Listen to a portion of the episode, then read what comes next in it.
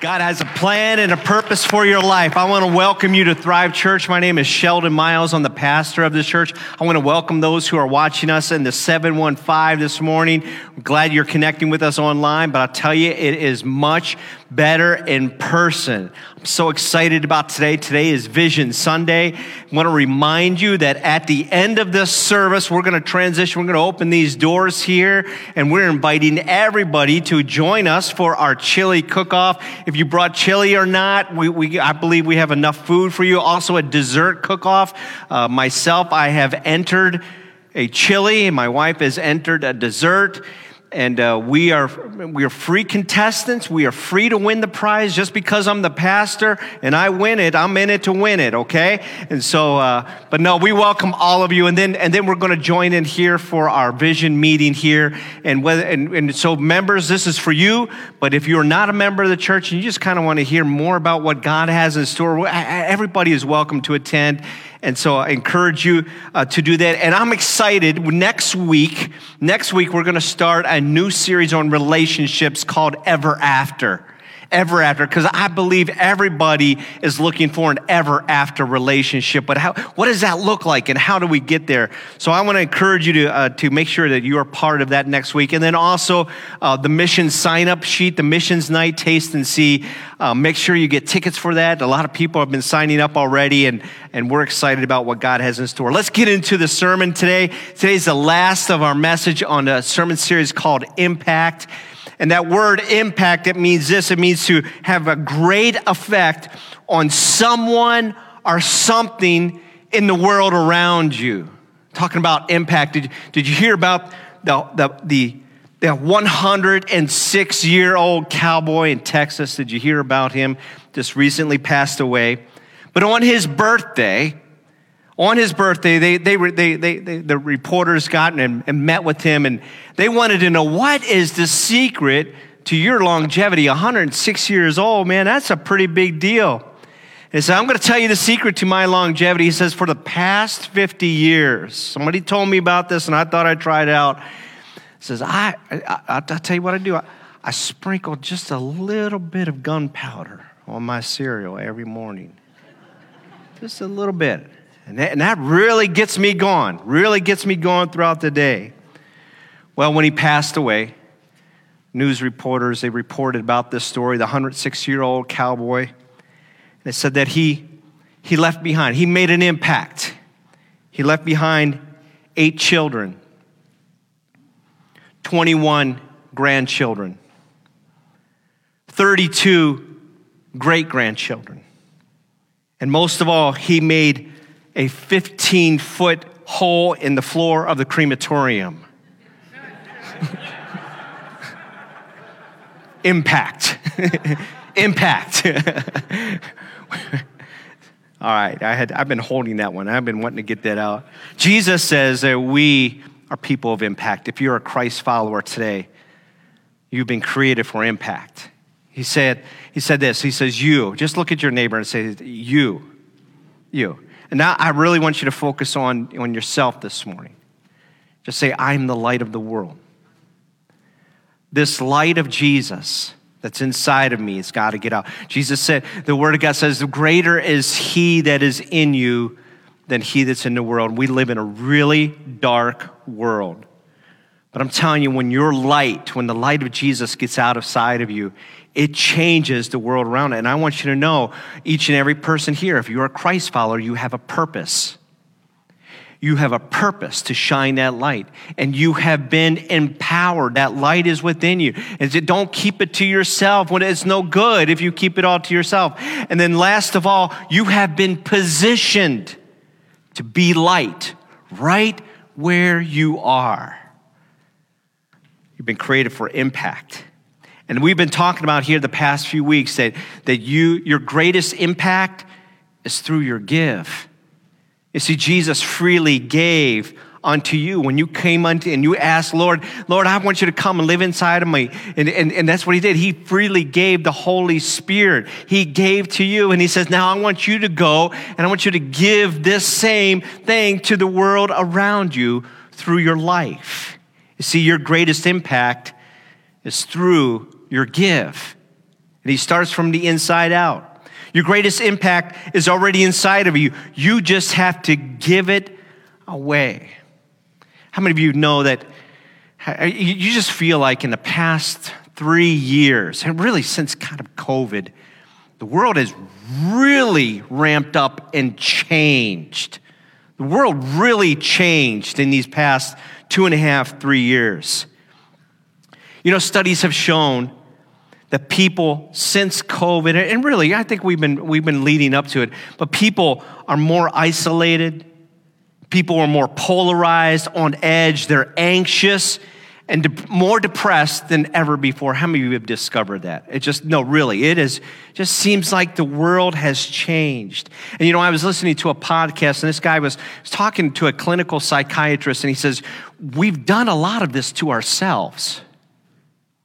He said, Well, explain that to me. He said, We've done a lot of this to ourselves. We're hurting ourselves because we're, we're starting to, our relationships have, have changed. We have isolated ourselves through, through our online relationships rather than in person. We isolate ourselves because people now have the opportunity to work from home than work in a workplace environment. People are living fake identities on social media. They can be whoever they want to be. We avoid people, we avoid interactions. So, you know, online groceries, everything is online. Just bring it to me. And the, the psychiatrist said that's we're hurting ourselves. A lot of what we just explained before is a result of our isolation. And as a result, and we see this more and more. We're seeing broken lives, we're seeing broken families, broken hearts, broken communities, communities, and it's only getting worse, only getting worse. There's a Bible story, Bible character, one of my favorites. Man by the name of Nehemiah. Everybody say Nehemiah. I love that name. I love to say that name. Nehemiah was a cupbearer. In other words, he, a cupbearer back in those days, he, he worked for, for this king in Persia. In other words, you know, be, a king was always paranoid of being poisoned. And so he was in charge of the cup. And so whenever they would pour wine for the king, the cupbearer would take the first sip to make sure there was no poison in it. How would you like to have that job? Well, he was an Israelite in Persia serving at this, some 900 miles away from Jerusalem. Just a cupbearer, just the life of a servant. Well, one day the Bible says that his brother came all the way from Jerusalem, some 900 miles, probably took over three months to make this journey. And he came to meet with his brother Nehemiah. And it says this it says this. He, he, he said, you know, he, he's probably me, hey, how are things back in Jerusalem? He says, things are not going well for those who return to the province of Judah. They are in great trouble and disgrace. The wall of Jerusalem has been torn down and the gates have been destroyed by fire. Okay, if you understand anything, if you look at the Word of God, you see Jerusalem. Jerusalem is the city of God.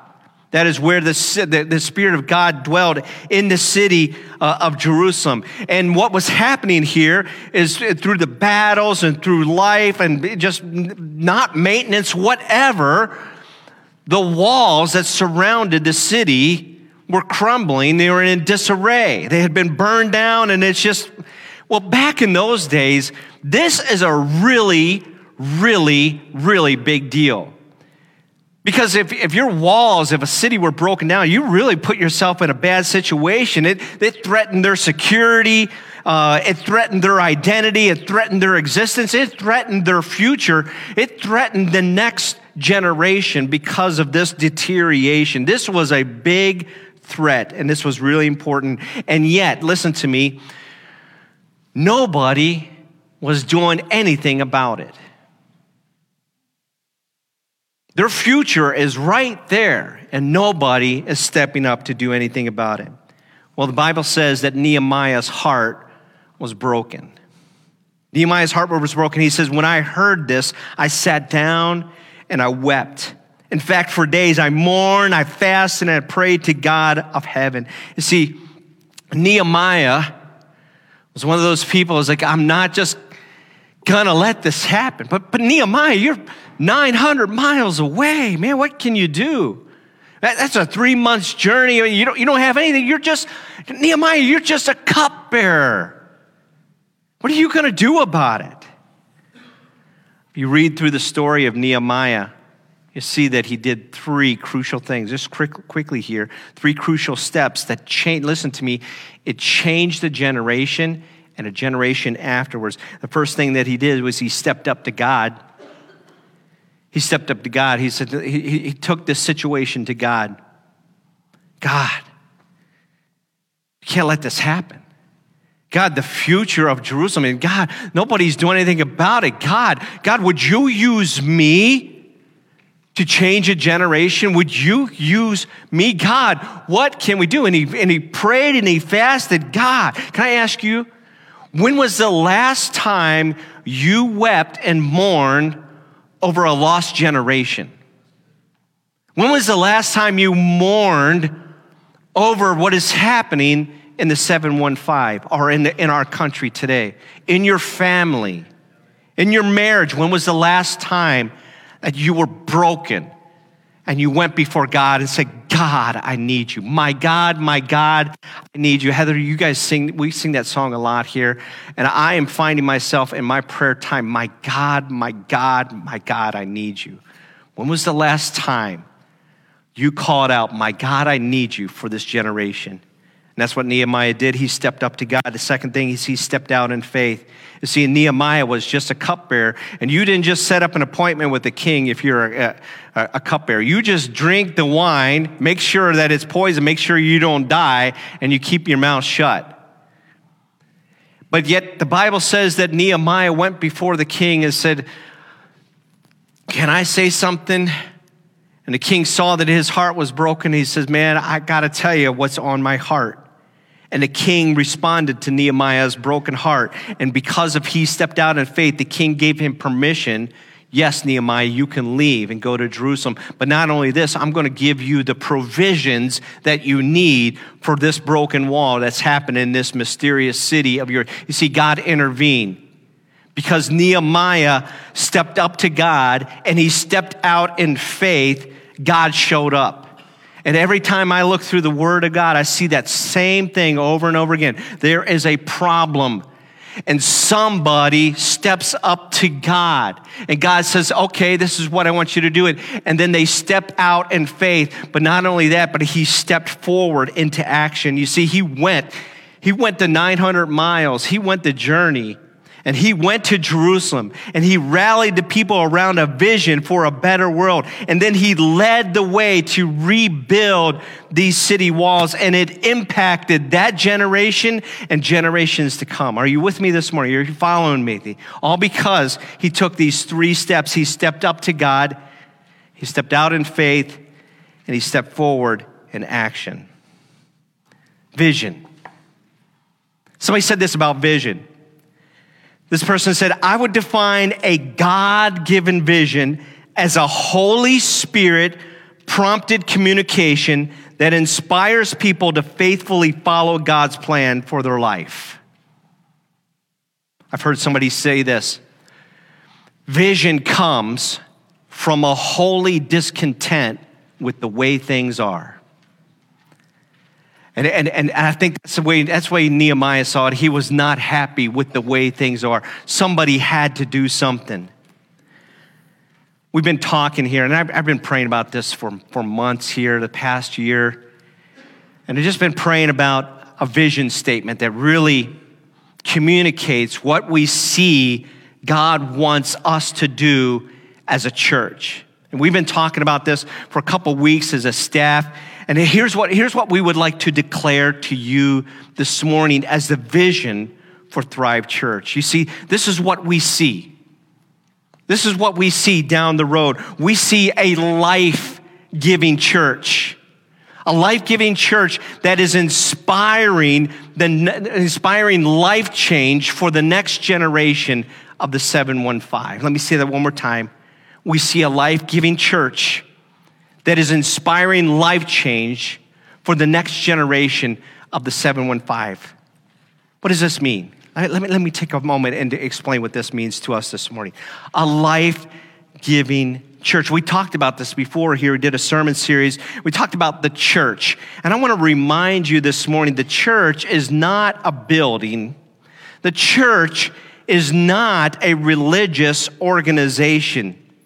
Who is the church? Can somebody remind me? I remember when we talked about that. Who is the church? What is the church? Will somebody help me out here? Uh, somebody said it right back there. What did you say? We are. We are. We are. I am the church. I am the church. Raise your hand if you are the church this morning. We are the church. We are the church. And I believe the church should be the most life giving community of people in all of the 715. Are you with me this morning? I believe we should be the most life giving group that is meeting. So, what does it mean to be life giving? What does that mean? I've really been praying and said, God, give me clarity of what it means to be life giving. And I was led to this passage, 1 John 2 6. It says this the challenge says, Whoever claims to live in him must live as Jesus did. Well, Jesus was the most life giving person who ever stepped onto the foot of this earth. He was a life giver. He says that I have come that you may have life more abundantly. Not only eternal life, but life here on earth. He wants to give us life. I believe a life giver is someone then who lives like Jesus. They live like Jesus. Somebody who loves people. A life giver is somebody who loves people like Jesus loves people. I believe that a life giver is somebody who lives for Jesus in every way.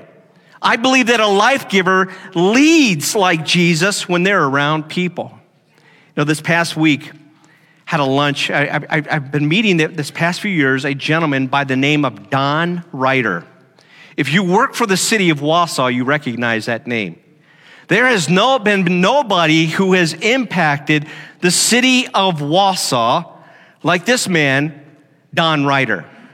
This man worked for the city, and, he, and they, they, were asked, they asked him to intervene when the city was in a crisis. More importantly, if you ask any of the firefighters or the police department who Don Ryder is, oh my goodness, they will tell you the story of how this man led life change. Through his life giving spirit, led life change in this department, in this city.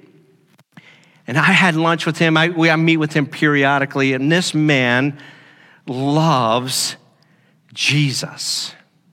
Oh, does he? He cannot keep it to himself. Not only does this man claim to love Jesus, but this man lives like Jesus. And I believe because he loves like Jesus and he lives like Jesus, he was able to lead a city in a very difficult time and lead like Jesus. You see, the purpose of the church is to join with Jesus in this mission of life change. Again, what, Jesus said, this is, listen, and, the, and, the, and the, the Pharisees, they couldn't stand it. Why are you here? What is this all about? And Jesus would tell them things like, I have come to seek and to save the lost. Life change, life change. And so we are a church, a life giving church that is inspiring life change. I love that word inspire. Don't you love that? We're not manipulating anybody to life change. We're not trying to motivate people to life change. We, we want to inspire. That word inspire means to breathe life into. In other words, the life that is in you, you breathe into somebody else. Now, somebody, we, we, we saw that Monday night game here, and we've been talking about here uh, that young man that for the Buffalo Bills, Damar Hamlin. Remember that? He just got up from after a play and just boom, went into full cardiac arrest. Heart stopped beating. Somebody needed to get to him and start breathing life. They needed to start. And so they got one of those, those breathing tubes and they're breathing into, and they're doing this, trying to breathe life. That's what it means to inspire.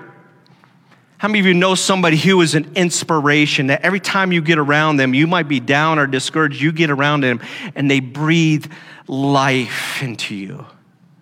They just inspire them with not only with their words, but with their actions. I just feel so motivated when I'm around them. You see, when someone inspires you, they breathe life into you. And so they were trying to breathe this thing that we call life change. Life change to me, it's just another word for salvation. Because when I accepted Jesus Christ as my Lord and Savior, it changed my life. Is there anybody else here? Your life has been changed. Please, please don't just raise your hand. Please respond to me. If your life has been changed, will you give a shout out to God?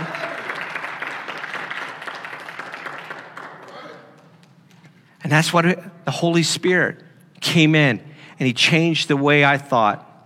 And He changed the way I acted, the way that I felt. He changed the person that I am.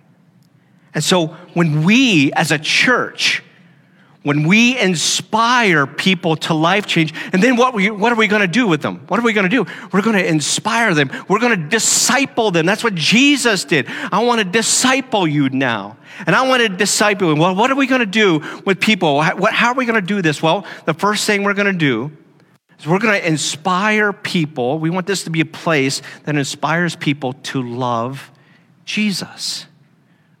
And when you start loving Jesus, it, that's the beginning of life change.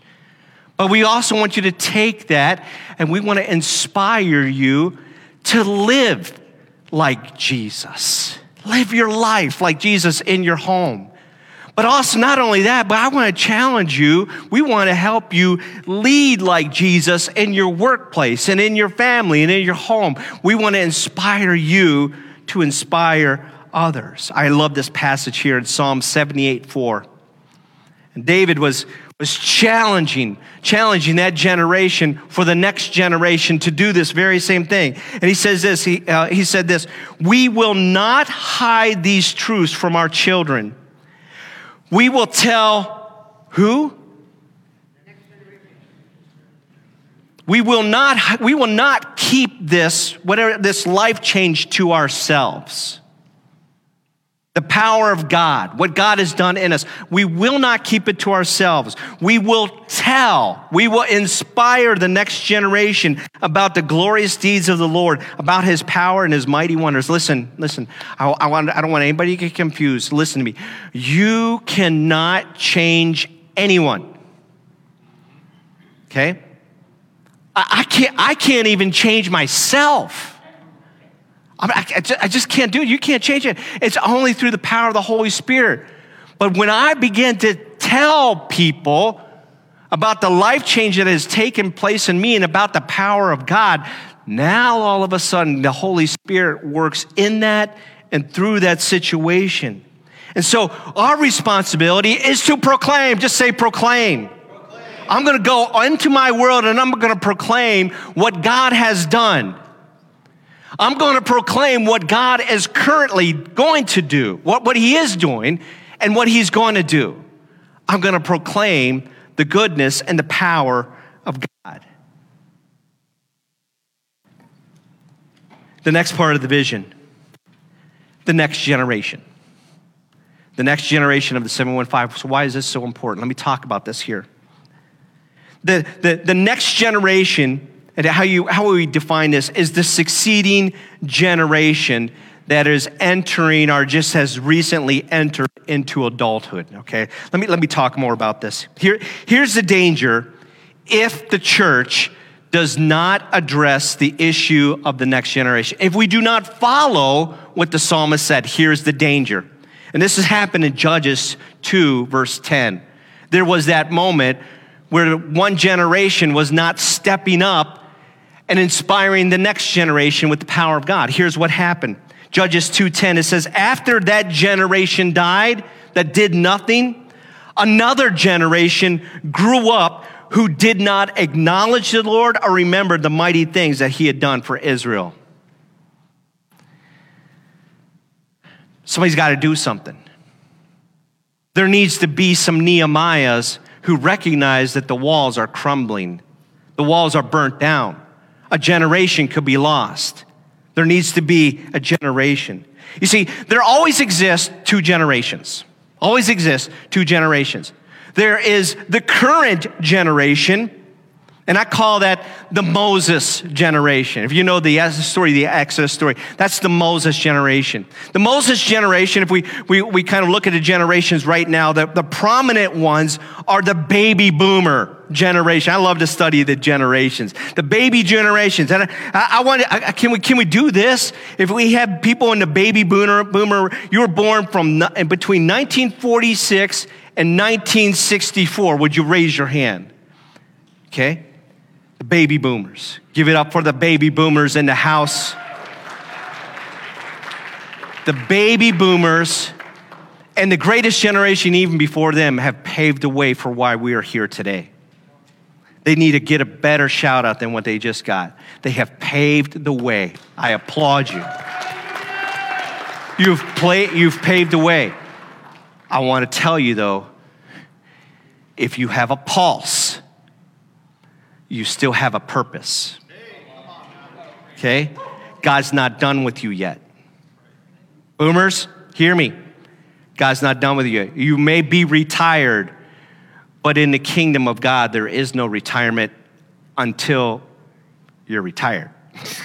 you follow me on that? If you have a pulse, you have a purpose. So, so then there's Generation X, current generation. That's me. That's, that's me. My, and, and, this is the, these are the folks who have been born 1965 to 1980, anywhere from 58 to 43 years. Eh, Gen, Gen X, give a shout out for Gen X. Raise your hand if you're Gen X. Yes. Yes, there we go. There's the enthusiasm I'm looking for. Gen X. That is the, the me. So that's the current, that's the Moses generation. If you know the story of Moses and Joshua, you know Throughout the Exodus story, Moses is pouring into Joshua. He's mentoring him. The, the, me, uh, the, the, the current generation is the generation that got us here. Why we are here today. They're the ones who got us here. It's the next generation, what I call the Joshua generation, that is going to move us forward.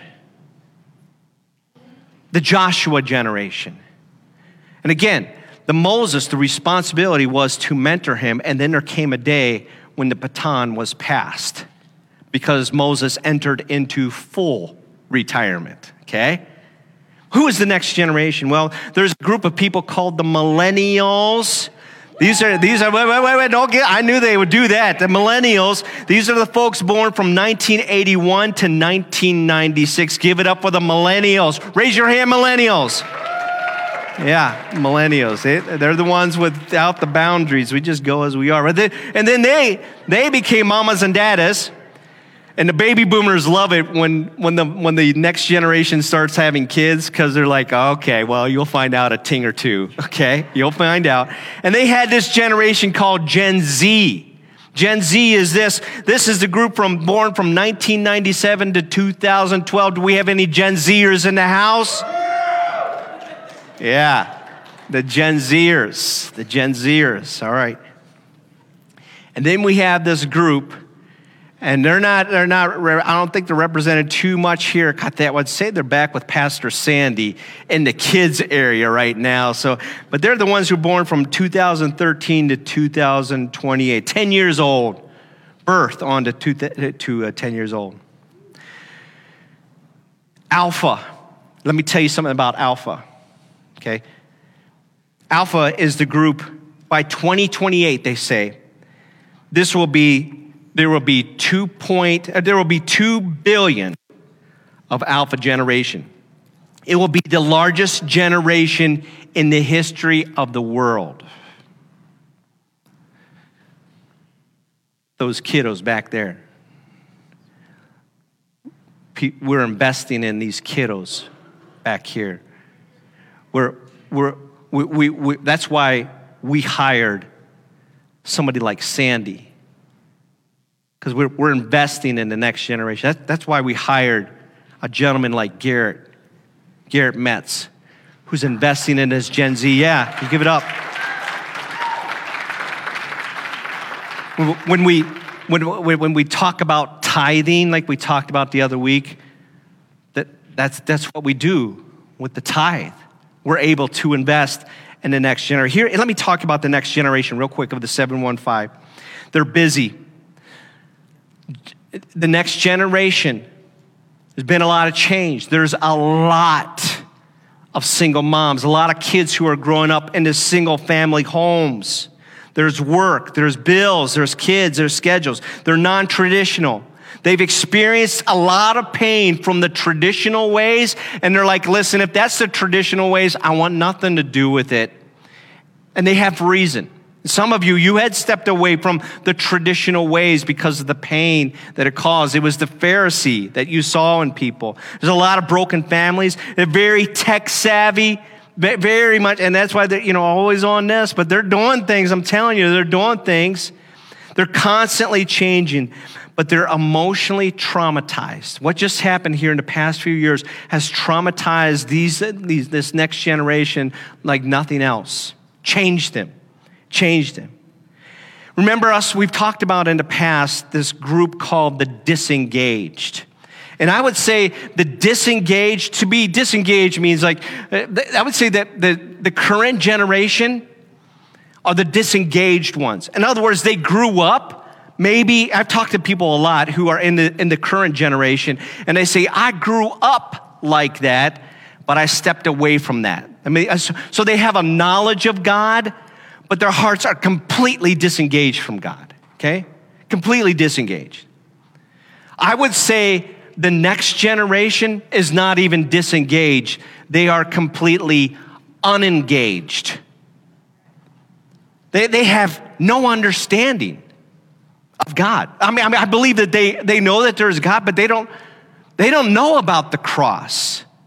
In fact, I was, I was told by one of our children's ministry leaders, there was a, a kid in, in, in kids' church one Sunday morning and said, what, what is that thing again?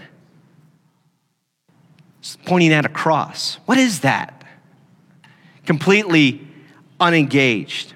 Barna, there was a Barna Research, and it's an organization that studies church world. They said this emerging generation is less religious and less committed to the Christian faith than any generation preceding it. With all of this, I want you to know, though, I believe God is going to do something. I believe that the next revival is going to happen through the next generation. I believe it.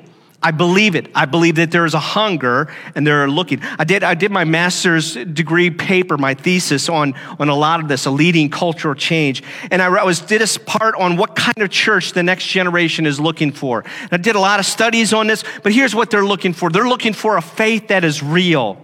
They are tired of fake. They're tired of going through the motions. They're looking for something that is real. They're looking for a relevant experience. And that happens through relationships. This is a very, even, even though they're hiding behind a screen, they're desiring, craving relationships. Somebody in, the, in this current generation that will take time to get to know them they, uh, they're craving a community of relationships. Look, listen what it said here about the study on Gen Z. They said this non Christian teens find Christianity most appealing when Christians live out their faith and talk about their own personal experiences, the things that God has done, what He's currently doing, and will do with coming, uh, with their own personal experiences with coming to Christianity. This again highlights the importance of that relational, embodied approach to evangelism and faith in general. They're looking for spiritual moms and dads. Let me say this one more time. If you have a pulse, you have a purpose. Let, let, let, me, let me go quickly through this. I, I know I've been talking here for a while. I'm just passionate about this. So, what do we see? What do we see? we see in the future? What do, what do we see? What, what, I'm asking God that He would create a culture, a life giving church that would be passionate about connecting this next generation to Jesus. I'm praying, I'm asking for it. I'm God, I'm, I'm saying, God, start in me. I, I want to be passionate Passionate. That means the word passionate means to be all in. There are three types of cultures in church world today. Three types of culture. There is life taking culture. And some of you are here today, you transitioned to this church because your, your last church, your last experience was life taking. There is life keeping church. And life keeping church is I just come to this church because they make it all about me. And I just take my faith and I keep it. But then there is life giving church. Life giving church is Thrive Church. Life Giving Church is Thrive Church. And I want us to be passionate about this. Here's some goals that we are asking God for, for the church to step up and own. First of all, we are going to make 5,000, this is where you fill in the blanks, 5,000 community outreach connections. And we have events that we're planning to do, but we want to make connections through you. We want to see 150 first time guests on our Sunday morning services. How does that happen? That happens through your invitation. We want to see 50, everybody say 50. We want to see 50 people check the box and say yes to Jesus. That is not enough for me, but I put that number down 50. Can I, can I just challenge every one of us here today? You know how we make that possible? Just one. I've talked about this before. Listen as Luke 15 10. In the same way, there is joy in the presence of God's angels when even one sinner repents. Just imagine a church that is passionate about the next generation. And, and this current generation, just and, and say, listen, Pastor, I'm going to lead, I'm going to inspire one person in 2023 to become a life giving follower of Jesus. Just one. Just one. And there, there's close to 200 people in this, in this building, so I, I may be in this crowd 150. We had that responsibility. Just one just one. You're going to hear me say this about. And I believe that when we say we have 50 people who come to Jesus, there's going to be 50 baptisms to celebrate. And we are going to raise $100,000 for impact giving to impact the next generation around the world. Second thing, quickly here, a culture of life giving community where everyone has a place to belong and grow. Life groups life groups. We do not have enough life groups in this church for this next generation. But in order to have a life group, you need to have life group leaders. Can I tell you quickly who is qualified to be a life group leader? Let me, let me quickly demonstrate this for you. You're qualified to be a life group leader if you have been a Christ follower for more than five years. Raise your hand there's too many hands to count. Every person who raised your hand, you are now qualified to lead a life group at Thrive Church. Life groups. We want to see a 25% increase in life group attendance. We want to see two, 10 new life groups. And last of all, we want to see a culture. We want to see a culture. We see a culture where people love to serve. Years ago, I went to this church, this large church in Birmingham, Alabama, for this, this conference. And it was all run by volunteers who took time off of work to serve the pastors who were coming into that event. Here's three things that I saw from that church. When I walked in, I, when we pulled into the parking lot, we saw volunteers, people who were serving, who were almost obnoxiously excited to see me. Excited to see me. I saw enthusiasm that they were there. They were excited that they got to spend their day off with me. And you know what they were they were so excited because they had put together a program of excellence. Envision a church where people are excited about God and excited about next generation coming to their church. Imagine a, church that is enthusiastic about what God is going to do.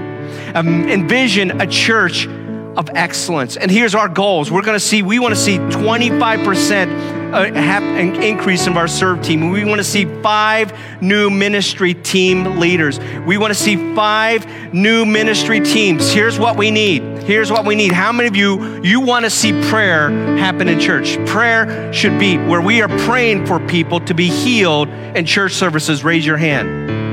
Raise your hand. Every person who's raising your hand, you are now qualified to be that prayer ministry leader. And I've, I've been talking about this for a while. We need a prayer ministry leader. We need a prayer ministry leader. That needs to be you because the pastor can't be all things. I, that's not my responsibility. My responsibility is to equip the ministry leaders of the church. We need to have prayer in our services. In order to have prayer in our services, we need a prayer ministry leader. We need to have a parking team. We need to have a care team. We have people who will go and they will, like, Pastor, I will go visit those people who are in the hospital. I will go visit those people who are this generation, but now they're living in nursing homes or in facilities. I will go and serve them. We need a building team because I know zero about building maintenance. And I'm trying to do it. And that's why things are in disarray around here because your pastor's trying to do it. I need a building team. People who are gifted with those skills and those abilities. You know what else we need? If we're going to reach the next generation, we need a young adult ministry. Am I asking for too much this morning? Am I asking? I'm asking the church to be the church. Here's what we see in the future, just quickly here. I know I'm talking too long. Here's what we see in the future happening we see next generation community impact. We know that God put the CPC building, if you're not familiar, that this building over here that's helping a lot of people in our community, we know that God planted right next to Thrive Church. And we are seeking out God, what is our part in this? we have some ideas. We have some thoughts that we are currently giving to God. But we need to be a, a church that's impacting the community we are praying about church multiplication, multiplying what is happening here in the 715. And I'm praying for a Joshua generation leaders to rise up. And last of all, I am praying, and we declared this last year, that there would be 100 Joshua generational leaders that come out of this church. What does that mean?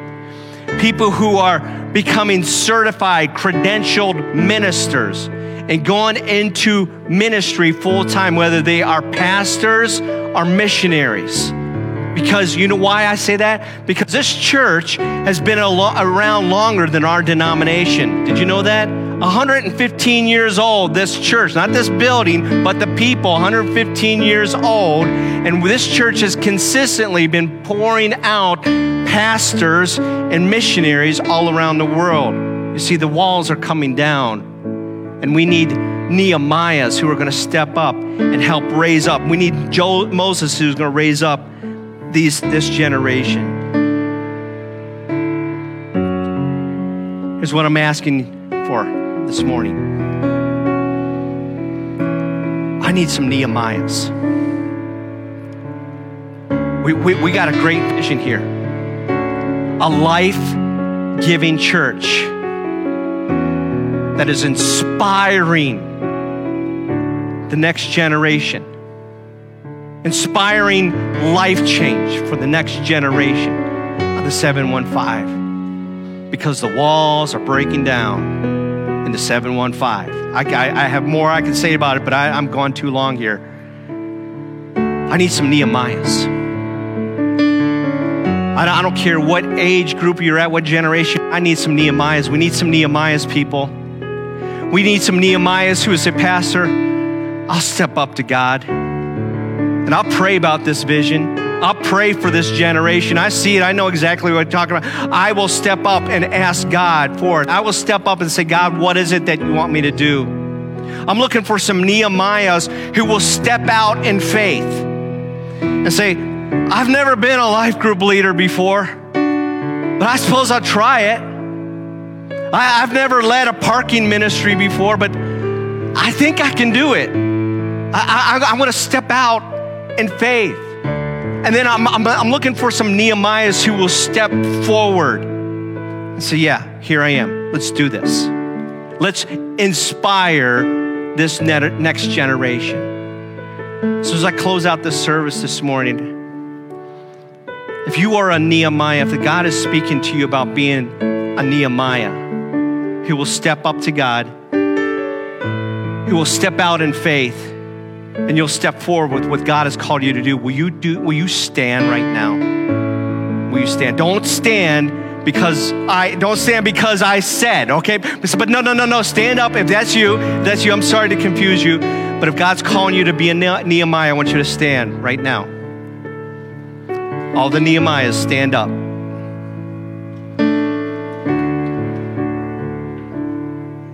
All the Nehemiahs stand up. I will, I will take this to God. I'll take this to God. Am I making it clear what I'm asking?